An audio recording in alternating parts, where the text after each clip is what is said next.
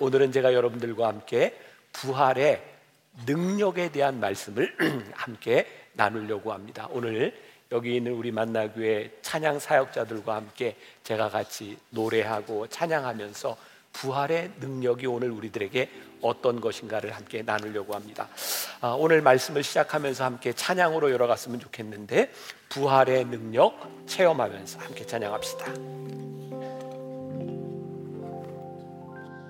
부활의 능력 체험하면서 주의 고난에 동참하고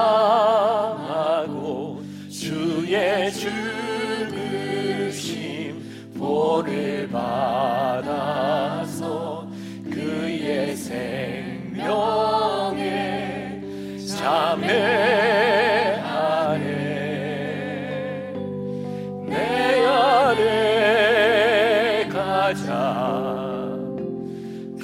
귀한 것 주님을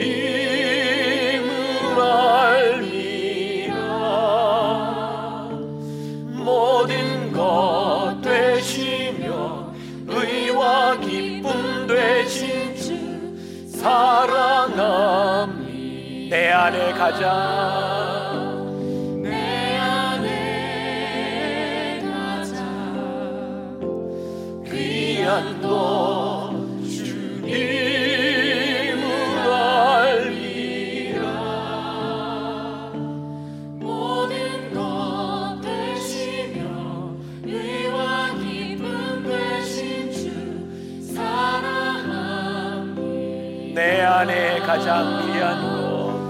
것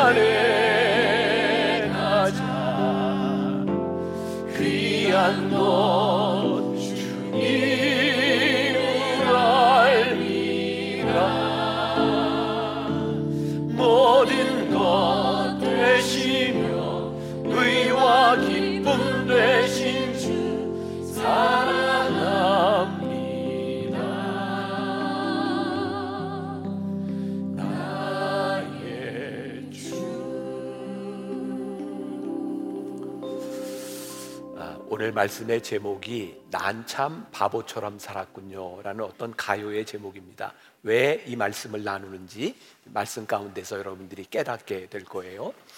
아, 우리의 신앙은 보통 이렇게 두 가지로 이야기합니다. 인본주의적인 신앙이 있고 하나님 중심적인 신본주의의 신앙이 있다. 인본주의적인 신앙의 특징은 뭐냐면 계속해서 증거를 요구하는 거예요. 보여주면 믿겠다. 오늘 본문에 나오는 도마처럼 내가 예수님의 부활하신 그 몸을 예수님의 손자국, 손에 못자국과 허리에 창자국을 만져보지 않으면 믿지 못하겠다 라고 이야기하는 그 예수님께서 도마에게 만져보라 라고 말씀하시죠. 근데 성경은 우리들에게 어떤 증거를 대주기보다는 우리들이 믿음으로 사는 것이라는 것을 성경에서 계속 이야기하고 있죠. 히브리서 11장에 보니까 1절에 믿음은 바라는 것들의 실상이요 보지 않는 것들의 증거니라고 말씀하고 있어요. 믿음은 하나님의 약속, 하나님의 말씀을 믿는 것으로 살아가는 것이 믿음인 거죠.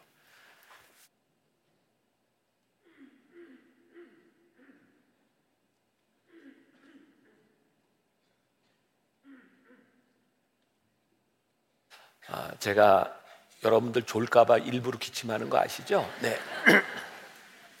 벌써 시간이 많이 아, 흘러갔는데 저희 교회 장로님 중에 한 분이 조금 아쉬운 젊은 나이에 돌아가시게 됐어요.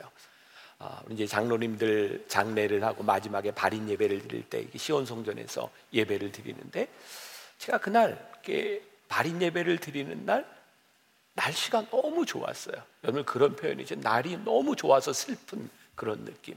근데 예배를 드리는데 사람들이 아쉬운 마음에 많이 눈물을 흘리고 있는데 그 영정 사신에 있는 그 장로님이 너무 밝게 웃고 있는 모습이었어요. 제 마음에는 울고 있는 우리들을 바라보면서 그 장로님은 나는 천국 잔치에서 기쁘게 있는데 너희들은 왜 우니? 그런 표정이었어요. 제가 교인들에게 이 장로님처럼 우리 환하게 웃읍시다. 아마 부활의 신앙이 없는 사람들에게 죽음 앞에서 웃읍시다 라고 얘기하는 건 참 말도 안 되는 이야기일 것 같아요. 그 다음 날 아침 제가 출근을 하는데 어, 제 아내가 어, 저에게 이런 얘기를 하더라고요. 나 죽으면 밝고 환한 꽃을 놓아줘. 기쁜 날 화려한 꽃에 쌓여 있고 싶어. 이게 어떤 뭐 죽음을 앞에 둔뭐 비장한 뭐 그런 얘기가 아니라 죽음을 바라보는 다른 시각, 그 믿음의 고백인 거죠. 우리는 부활을 어떻게 믿는가? 예수님의 제자들 중에 도마는 예수님을 좀 봐야 믿겠다, 만져봐야 믿겠다라고 이야기를 하고 예수님은 부활하셨는데 2000년 교회 역사 가운데 이 부활에 대한 논쟁은 계속 되어 왔어요. 그래서 인본주의적인 해석들이 있었던 거죠. 하나는 어떤 해석을 하냐면 예수님께서 실제로 죽으신 게 아니라 예수님이 십자가에서 기절하신 거야 라고 하는 기절설이 있는가 하면 또 예수님께서 죽기는 하셨지만 실제로 부활하신 것은 아니야 가짜야 라고 하는 가현설을 주장하는 사람도 있었어요. 그런데 만일 예수님이 부활하시지 않았다면 우리들이 믿고 있는 이 신앙, 기독교 신앙은 근본이 흔들리는 거예요. 그래서 사도 바울은 고린도전서 15장 14절부터 19절 바로 그 부활장에서 이렇게 이야기를 하고 있어요. 같이 한번 읽어봅니다. 시작. 그리스도께서 만일 다시 살아나지 못하셨으면 우리가 전파하는 것도 헛것이요. 또 너희 믿음도 헛것이며 또 우리가 하나님의 거짓 증인으로 발견되리니 우리가 하나님이 그리스도를 다시 살리셨다고 증언하였습니다. 만일 죽은 자가 다시 살아나는 일이 없으면 하나님이 그리스도를 다시 살리지 아니하셨으리라. 만일 죽은 자가 다시 살아나는 일이 없으면 그리스도도 다시 살아나신 일이 없었을 터이요. 그리스도께서 다시 살아나신 일이 없으면 너희의 믿음도 헛되고 너희가 여전히 죄 가운데 있을 것이요. 또한 그리스도 안에서 잠자는 자도 망하였으리니 만일 그리스도 안에서 우리가 바라는 것이 다만 이 세상의 삶뿐이면 모든 사람 가운데 우리가 더욱 불쌍한 자일이라. 부활이 없다면 하나님도 거짓말이요. 예수 그리스도 거짓말이요. 그것을 믿고 있는 우리는 가장 불쌍한 사람이다. 라고 말을 하고 있는 거예요. 이 부활은 제가 이제 잠깐 부활에 대한 증명에 대한 이야기를 하려고 하지만 사실은 증명에 대한 문제가 아니라 우리들의 믿음에 대한 문제이죠. 제가 조금 이야기한다면 먼저 부활이 있기 위해서는 부활이 필요한 조건이 있어야 돼요. 그리고 부활이 가능하게 되는 충분 조건이 있어야 되는 거죠. 필요 조건이 뭔가요? 부활이 가능하기 위해서는 예수님의 죽음이 가짜라면 부활은 존재하지 않는 거예요. 예수님의 부활에 대하여 이건 뭐 역사적인 어떤 문서들이나 역사적으로 얼마든지 아, 증거가 있는 것이고요. 또 이 십자가는 예수님께서 해골이라 불리우는 불리우는 골고다 언덕으로 이렇게 올라가실 때 그 문서에 의하면 성경에 보면 채찍에 마시졌다라고 되어 있는데 이 채찍이 라틴어로 플레그럼이라고 불리는 채찍인데요. 이 채찍 끝에는 동물의 뼈가 붙어 있어. 예수님을 때릴 때마다 그 동물의 뼈에 살점이 쩍쩍 달라붙는 거예요. 예수님께서 그 채찍을 맞으시면서 50kg 정도 무게의 십자가를 지고 해골이라 불리우는 산으로 올라가셨어요. 그리고 거기에서 예수님이 십자가에 못 박히셨는데 우리가 흔히 생각하는 십자가의 모양은 양손에 못을 박고 또 양발을 이렇게 포개서 못을 박는 그런 모습인데 제가 이번에 이스라엘에 가서 Holy Land Museum에 가봤더니 그 당시에 십자가형에 대한 고증을 내는 사진이 있는데요. 이런 모습이에요. 자, 저렇게 십자가를 이렇게 손을 위에 이렇게 묶어놓고 예수님은 아, 못에 박히셨지만 중요한 건 다리에 저 못이 이렇게 폭에서 이렇게 박힌 것이 아니라 양쪽 옆으로 어, 여기를 뭐라 그러지 복숭아뼈 있는데 이렇게 못을 박는 거예요. 그리고 그 당시에 그 골고다 언덕 그쪽에서 발견된 그런 유물이 이런 게 있어요. 저기 못이 구부러져 있고요. 가운데 있는 게 이 뼈, 정경의 이 뼈 부분입니다. 못이 이렇게 구부러진 이유는 십자가의 못에 박혔을 때 이게 다리가 떨어지지 않도록 끝에를 굽혀 놓은 거예요. 죽을 때까지 떨어지지 않도록 저렇게 못을 박아 놓은 거죠. 그리고 의학적으로도 신학적으로도 예수님 십자가의 죽음에 대한 부분들은 여러분들이 기회가 되면 한번 읽어보세요. 트루먼 데이비스라고 하는 사람을 통해서 예수의 십자가의 처형이라는 책이 나왔고 조시 맥드웰이라고 하는 사람을 통해서 기독교 신앙의 역사적 증언이라는 책도 있어요. 예수님이 십자가 위에서 로마 병정들에게 창에 찔림을 받았을 때 거기에서 뭐가 나왔다고 되어 있어요? 물이 나왔다. 의학적으로 예수님이 살아계신 상태라면 피가 나오는 게 정상인데 물이 나왔다고 하는 것은 이미 심장이 멎어 있었다는 거예요. 예수님이 십자가에서 죽으셨다고 하는 것은 성경의 증언뿐만 아니라 당시의 고증을 통해서도 얼마든지 우리들에게 증명되는 필요 조건인 거예요. 그러면 죽으신 예수님께서 부활하셨다고 하는 그 증거 충분한 조건이 되는 것은 무엇인가? 조시 맥드웰의 부활의 증거라는 책에 보면 일곱 가지를 이야기하고 있는데 제가 빨리빨리 넘어갑니다. 첫 번째 마태복음 27장 66절에 보니까 돌무덤에 인봉이 끊어져 있었다라고 되어 있는데 당시에 로마의 압제 아래에 있었던 사람들에게 그 인봉을 뜯고 시신을 훔쳐간다고 하는 것은 거의 불가능한 일이죠. 왜? 그건 들키면 죽임을 당하는 겁니다.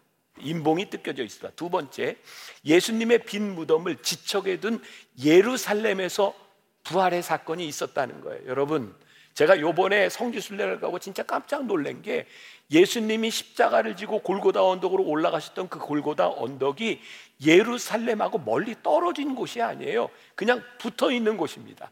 예수님이 부활하셨다고 하는 이 소식과 소문은 바로 가서 확인을 할 수 있는 거예요. 차를 타고 한참 가서 확인할 수 있는 일이 아닌 바로 그곳에서 일어난 일이었다는 것이고 세 번째 무덤 입구를 막고 있던 돌의 무게가 약 1360에서 1800kg 정도 되었을 거라고 얘기하는데 창과 칼을 들고 로마 병력들이 지키고 있는데 누가 몰래 가서 저 돌문을 열 수 있는가? 그거 불가능한 이야기였다는. 다섯 번째, 네 번째로 로마 병정들이 도망쳤다라고 하는 것은 무슨 의미냐면 그들이 지키고 있었던 무덤이, 무덤이 비었다고 하는 사실 때문에 그들은 도망갈 수밖에 없었다는 얘기죠. 다섯 번째, 제자들이 예수님을 찾아갔을 때 세마포만 남겨져 있었다라고 기록이 되어 있는데 만일 누군가 예수님의 시신을 훔쳐갔다면 훔쳐갈 때 어느 정신에 옷을 다 벗겨놓고 세마포로 다 개켜놓고 예수님의 시신을 훔쳐갈 수 있었겠는가? 여섯 번째, 예수님의 부활을 목격한 사람이 너무나 여러 군데서 발견되고 있다는 사실이에요. 한 사람의 이야기가 아니라는 거예요. 일곱 번째로 예수님의 부활을 목격한 여자들의 증언이 성경에 나오고 있는데 예수님 당시에 여자의 증언은 법정에서 효력이 없었어요. 죄송해요, 여자분들. 여자들 말은 믿을 수가 없었어요. 근데 성경에 여자들의 증언을 그대로 기록하고 있다는 사실은 무엇을 이야기하는가? 만일 이게 거짓이라면 여자들의 증언은 빼는 것이 맞다는 이야기예요. 예수님의 부활에 대한 증거, 오늘 제가 여러분들, 아, 우리가 지금 증거나 이런 게 필요하게, 필요한 게 아니라고 하는데 오늘 또 그 증거에 대해서 이야기를 하는 거예요. 중요한 것은 오늘 우리들이 증거를 대고 예수님의 부활을 믿느냐 믿지 않느냐에 대한 것이 아니라 가장 강력한 부활의 증거가 무엇이냐를 오늘 여러분들과 나누고 싶은 거예요. 제자들의 삶이 예수님의 부활을 목격하게 되었을 때 그들의 삶이 180도로 바뀌어졌어요. 부활의 가장 강력한 증거는 부활을 믿는 우리들의 삶이 달라진다는 거예요. 어떻게 달라져요? 죄와 죽음의 권세와 어둠의 권세에 있던 우리들의 삶이 부활의 삶을 통하여 변화된다는 로마서 5장 12절 말씀에 보니까 그러므로 한 사람이 말미암아 죄가 세상에 들어오고 죄로 말미암아 사망이 들어왔나니 이와 같이 모든 사람이 죄를 지었으므로 사망이 모든 사람에게 이르렀느니라. 부활의 반대는 뭐예요? 죄의 문제가 해결되지 않은 우리들에게 들어온 죄와 죽음에 대한 문제. 부활을 믿고 살아가는 우리들이 아직도 죄와 죽음의 권세 아래 놓여 있다면 이거 우리 부활을 믿지 못하고 살아가는 거죠. 우리가 죄를 지었지만 죄의 문제는 해결되어야 되는 것이고 우리들이 누구나 죽지만 죽음의 문제를 우리들이 이겨야 되는 것이죠. 죄에 대한 죽음을 우리들이 경험해야 부활의 주님을 우리들이 믿고 살아갈 수 있어요. 그래서 갈라디아서 2장 20절에 보니까 내가 그리스도와 함께 십자가에 못 박혔나니 그런즉 이제는 내가 사는 것이 아니요 오직 내 안에 그리스도께서 사시는 것이라. 내가 죄에 대해서 죽고 내가 그리스도와 함께 사는 자의 삶이 부활의 삶을 사는. 오늘 여러분들에게 이 도전을 좀 드리려고 해요. 자, 지금부터 이제 제가 하는 이야기는 이제 믿으시 지금까지 한 얘기 말고 지금 하는 이야기는 그냥 믿으시면 안 돼요. 어, 이거 헷갈리나? 지금 제가 이야기를 하나 하려고 하는데 액면 그대로 믿지 말라고요. 자, 무슨 얘기냐? 아, 여러분 여기 성남 모란 시장 가면 옛날 재래시장이 있었죠. 네, 거기에 보면 뭐 여러 가지 뭐 동물도 팔고 뭐 많이 팔았던. 제가 예전에 한번 거기를 이렇게 지나가는데 새를 파는 새집이 있어요. 근데 지나가는데 앵무새 한 마리가 저한테 아저씨 하고 부르는 거예요. 그래서 깜짝 놀라서 이렇게 쳐다봤더니 앵무새가 대머리 그러는 거예요. 굉장히 기분이 나쁘더라고요. 근데 뭐 이제 그러고 지나갔는데 언제 한번 또 그 길을 가는데 앵무새가 저를 또 부르는 거야. 아저씨. 그러면서 대머리. 어, 정말 화가 나서 제가 그 새 집 주인을 찾아가서 아니 앵무새가 말하는 건 그렇지만 뭐 이건 정말 기분 나쁘지 않냐? 제가 그리고 뭐라고 좀 그러고 갔어요. 그리고 어느 날 다시 한번 그 길을 지나가게 됐는데 앵무새가 저한테 아무 소리를 안 하는 거예요. 아, 주인이 좀 교육을 시켰나 보다 하고 앵무새를 이렇게 쳐다봤는데 앵무새가 나한테 알지. 하고 그러는 거예요. 자, 이거 그대로 믿지 말라고요. 이거 믿지 말라고요. 자, 그냥 제가 이렇게 만들어낸 아, 이야기예요.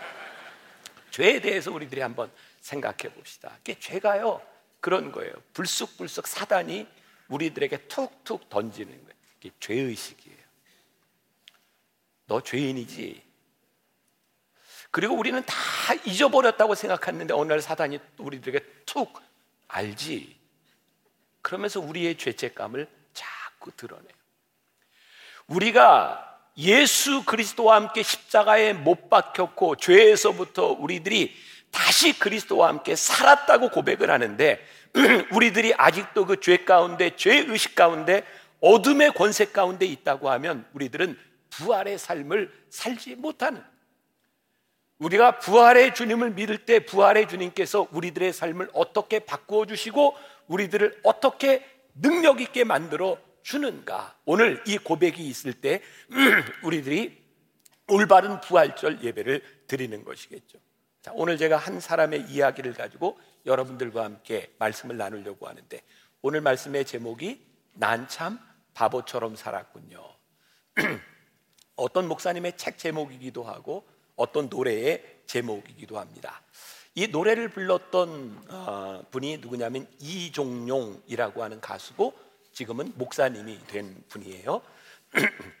이분은 70년대 중반에 전성기를 누렸던 분인데 아, 이분의 대표곡이 기억하시는지 모르겠어요. 너라고 하는 노래죠. 혹시 이걸 기억하지 못하는 세대가 있을까봐 너라는 노래가 이런 노래예요.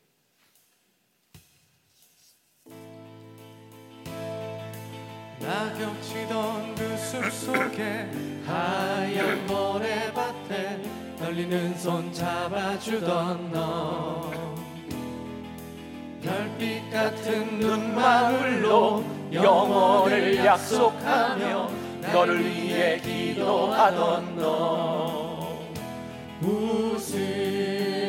됐어요, 그만. 이게 지금 이 분위기에 안 맞는 것 같아요. 지금 사람들이 지금. 예. 근데 이 노래 아시죠? 아, 예, 여기 이종용이라고 하는 가수가 이 노래를 불러서 75년도로 기억을 하고 있는데 이제 연말 이제 가요 대상을 받기 전 12월 아, 3일이었던 것 같아요. 제가 책에 보니까 그 윤영주, 이장희, 송창식 이런 가수들과 함께 대마초 사범으로 잡혀 들어가게 됩니다.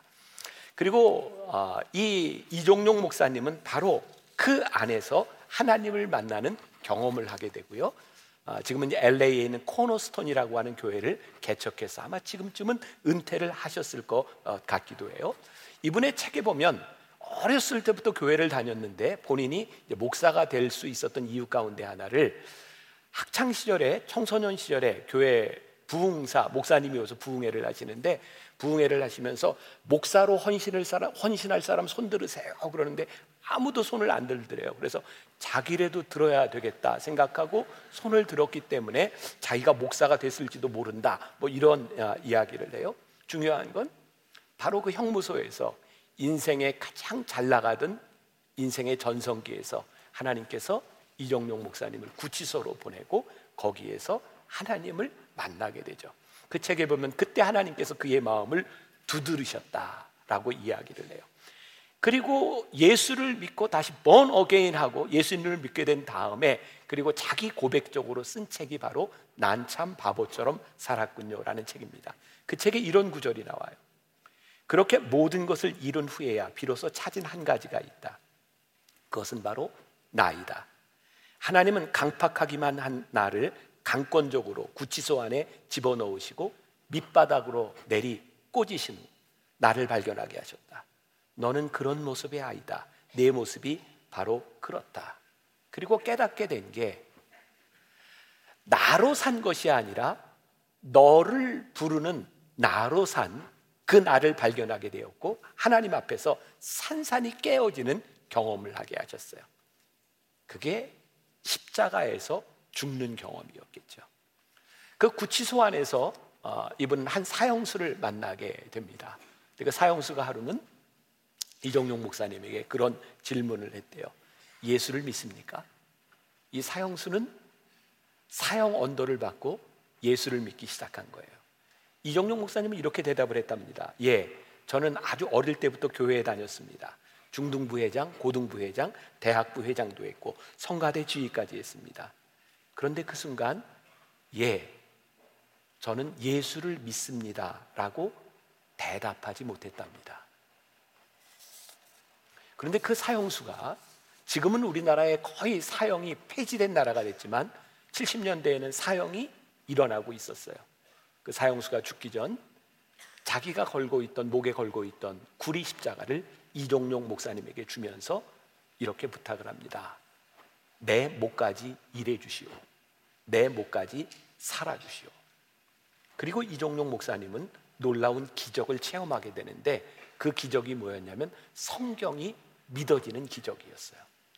예수님이 믿어지고 그리고 늘 들었던 시편 1편의 말씀이 새롭게 들리기 시작했대요.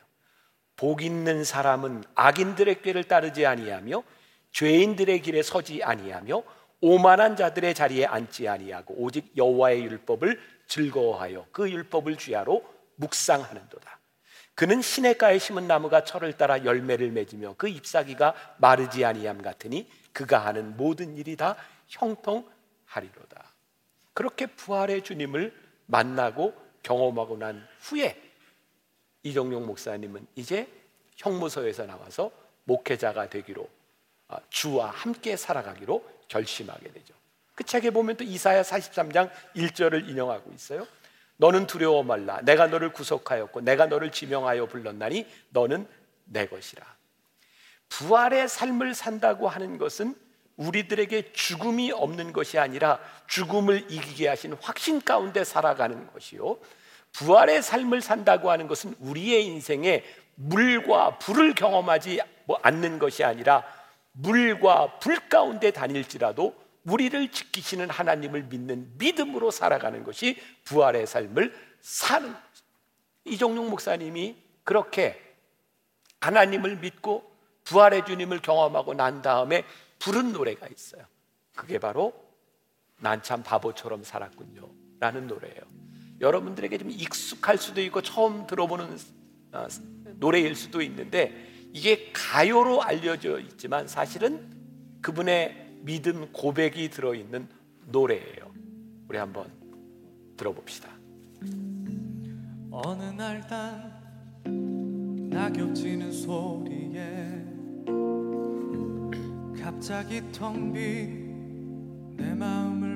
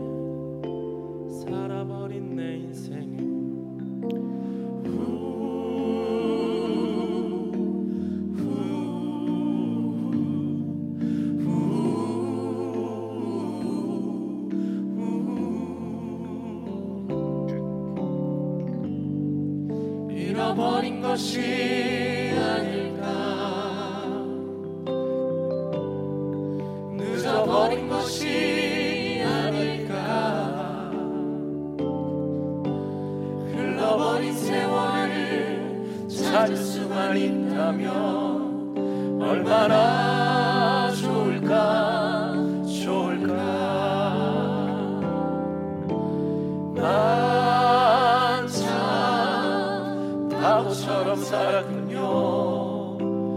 난참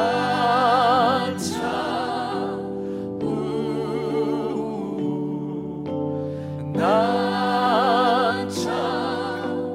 바보처럼 살았군요.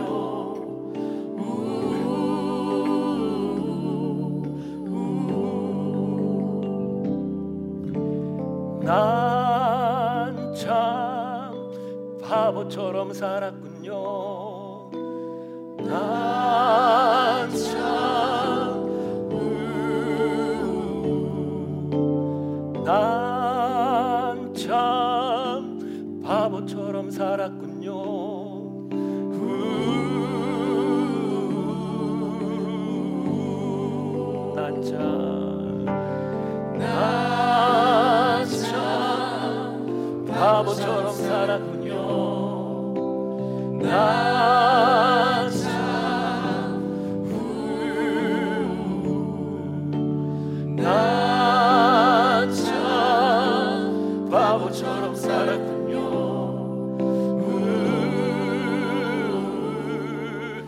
한 번만 더 난 참 바보처럼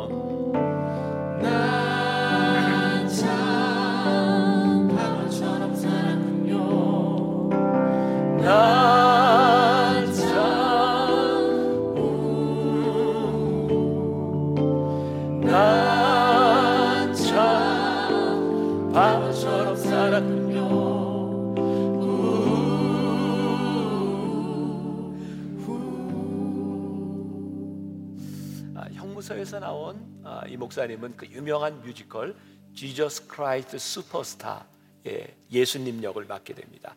249회 공연을 하는 동안 249번 겟세마네에서 예수님의 기도를 했고 249번 매를 맞고 최후의 만찬을 하고 십자가의 가상 치료를 하고 죽었고 249번 부활을 경험합니다. 그 시간들을 통해서 부활의 주님을 경험하며 그의 삶이 변화되기 시작했고 그리고 드디어 아, 내 삶을 하나님께 드리기로 헌신하며 미국으로 신학을 공부하러 가기 위해 떠나기 전에 마지막 노래를 하나 발표합니다. 요즘 사람들은 이건 수지 노래로 기억을 하고 있다는데 사실은 이종용 목사님이 불렀던 노래죠. 겨울 아이. 이 겨울 아이는 바로 예수님을 생각하며 이종용 목사님이 불렀던 노래입니다. 보통 생일 때 부르는데 예수님을 생각한 노래예요. 우리 같이 한번 불러볼까요?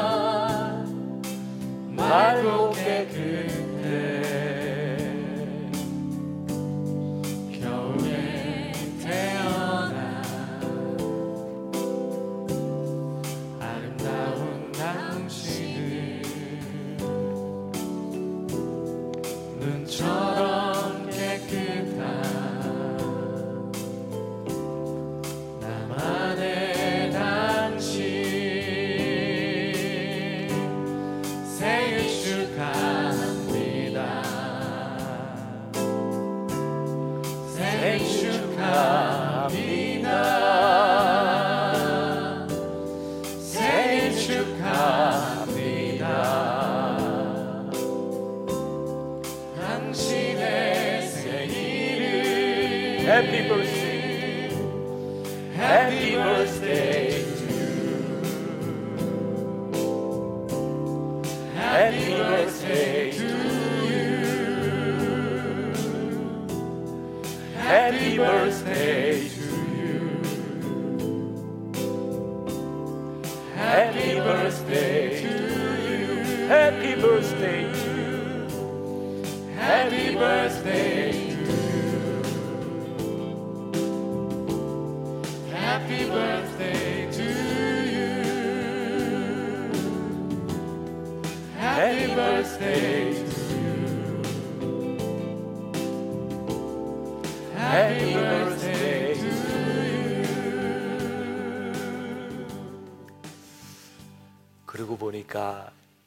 예수님을 생각하고 만든 노래 같죠? 네. 부활의 삶을 산다고 하는 것은 제가 이제 말씀을 마무리하려고 하는데 예, 이종용 목사님의 책 난참 바보처럼 살았군요라를 보면서 일회적인 죽음과 삶의 사건이 아니라 부활하신 주님이 내 안에 사셔서 어떻게 그 하나님이 주님이 내 안에 역사하시는가 그게 부활의 삶을 살아가는 거예요. 아, 이 목사님이 전도사 시절에 신학을 공부하면서 LA의 큰 교회 중에 하나인 영락교회 초청을 받고 찬양을 하러 가게 됐대요. 이 목사님의 고백인 거예요. 근데 찬양을 하러 가고 오면서 이 목사님의 머릿속에는 어, 떤 생각이 있었냐면 아, 저 교회는 상당히 큰 교회인데 사례비를 얼마나 줄까? 그런 생각을 하게 되네. 왜? 공부하면서 쉽지 않은 시간을 아, 지나게 되니까. 그런데 이제 돌아오는 기, 아, 비행기를 타고 돌아오는데 그 비행기에 기체에 결함이 생겨서 엔진에 이상이 생겼고 뭐 비행기 타본 분들은 알겠지만 아 이러다 죽을 수도 있겠구나. 근데 그때 그 비행기 안에서 내가 부활의 주님을 믿고 살아가겠다고 했음에도 불구하고 여전히 그 돈을 생각하고 있는 자신의 모습을 바라보며 그때 하나님께 그런 기도를 했대요. 하나님 한 번만 살려 주세요. 그리고 비행기가 착륙을 했고 이렇게 나오는데 거기에서 아는 목사님을 만나게 되었대요. 그래서 아, 내가 바로 저 비행기 엔진에 문제가 있어서 이제 비행기에서 이렇게 내렸습니다. 그랬더니 그 목사님이 그렇게 얘기를 하더래요. 아, 이종용 전도사님을 쓰시기 위해서 하나님이 다른 사람까지 살려주셨구나. 그분에게 그게 굉장히 큰 도전이 되었던 거죠. 이번에 성지순례를 가는데 제가 대한항공을 타고 가게 되었는데 출발하는데 그 비행기의 사무장이 모르겠어요. 그분이 지금 어디선가 예배를 드리고 있을지 저한테 오더니 아 목사님 목사님이 아 우리 비행기에 타게 돼서 영광이고요. 목사님 때문에 안심이 됩니다. 그러더니 또 비행기가 출발을 했는데 한 번 또 와서 그 얘기, 어 목사님 목사님이 출발을 해서 아무 문제가 없을 것 같습니다. 목사님이 같이 타서 도착을 했는데 사무장이 와서 또 인사를 하는 거예요. 목사님 아무 일 없이 도착했는데 목사님 덕분입니다. 이분이 듣고 있을지도 모르니까 제가 거짓말 아니 진짜 진짜.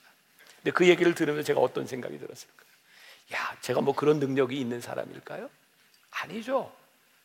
근데 그분이 그냥 저를 바라보면서 목사님 때문에 안전할 것 같습니다라고 하는 그 말은 나에게 어떤 능력이 있다고 하는 것이 아니라 저에게는 그렇게 받아들여서 하나님 제가 이 비행기를 타고 가다 우리들이 한 번쯤 상상하는 사고가 나서 죽을 수도 있겠죠. 죽으면 제 사명이 끝난 것이죠. 하나님 사명이 있으면 하나님 저 살려주시겠죠.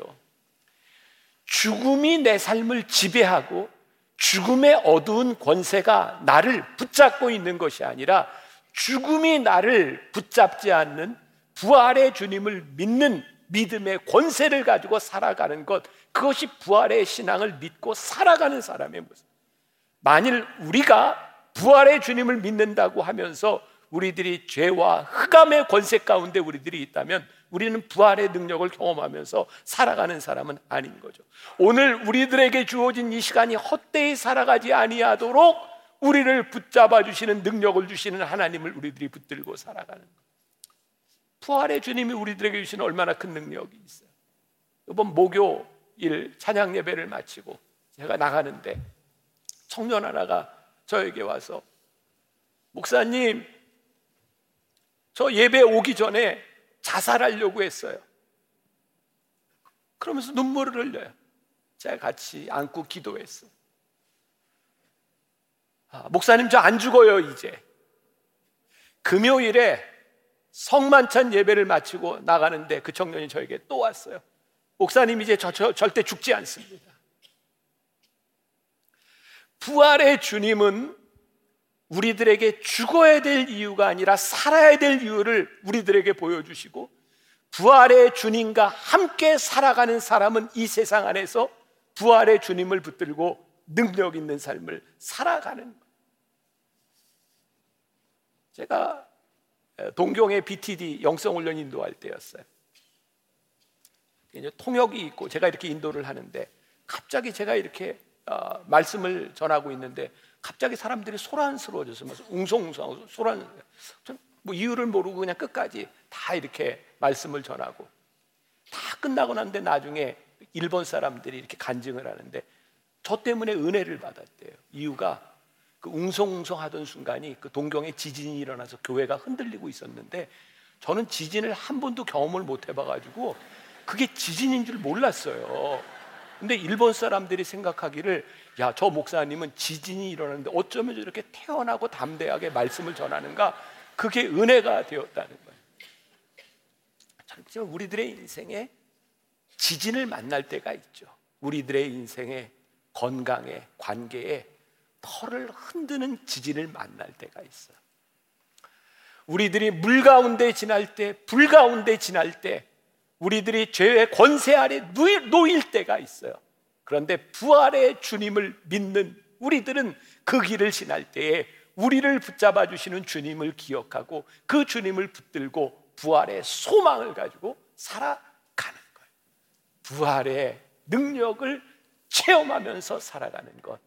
그게 부활을 믿느냐 안 믿느냐의 문제가 아니라 부활의 주님이 내 속에 고백되어서 부활의 능력에 있는 삶을 살아가는 거예요. 오늘 여러분들에게 그 부활의 능력이 있기를 간절히 소원합니다. 우리 함께 찬양합시다. 부활의 능력.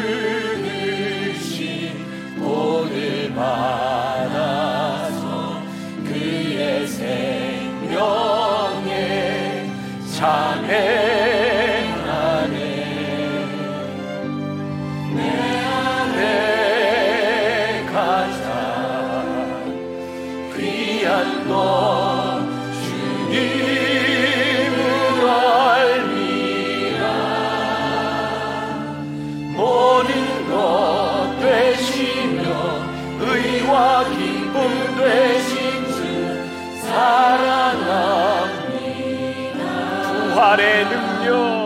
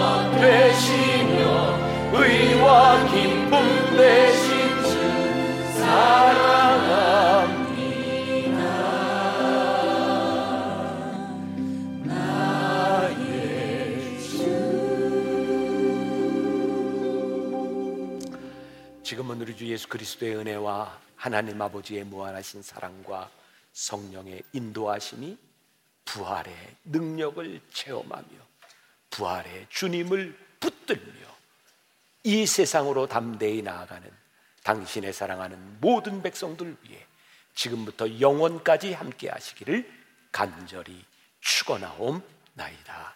아멘.